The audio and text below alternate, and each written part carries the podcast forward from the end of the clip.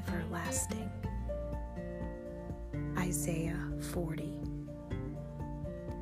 The grass withers, the flower fades, but the word of our God will stand forever. Lift up your voice with strength. O Jerusalem, lift it up. Fear not. Behold your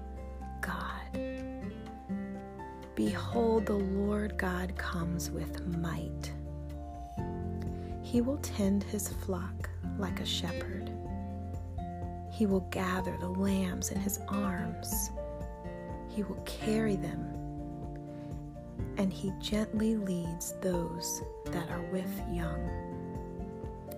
Who has measured the waters in the hollow of his hand and marked off the heavens with a span? Who has enclosed the dust of the earth in a measure and weighed the mountains in scales and the hills in a balance? Who has measured the Spirit of the Lord? Or what man shows him his counsel? Whom did he consult? And who made him understand? Who taught him the path of justice, and taught him knowledge, and showed him the way of understanding? To whom then will you liken God? Or what likeness compare with him? It is he who sits above the circle of the earth.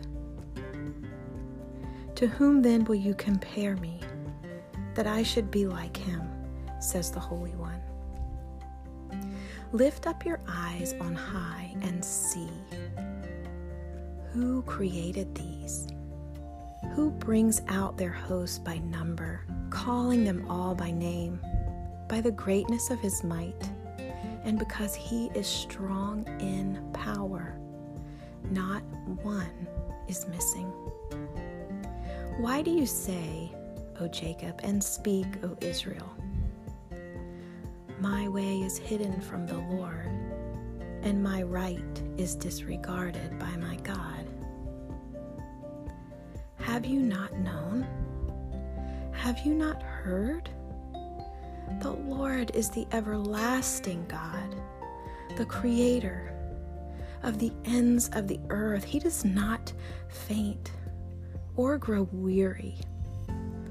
His understanding is unsearchable. He gives power to the faint, and to him who has no might, he increases strength. Even youths shall faint and be weary, and young men shall fall exhausted. But they who wait for the Lord shall renew their strength. They shall mount up with wings like eagles. They shall run and not be weary. They shall walk and not faint. God is everlasting.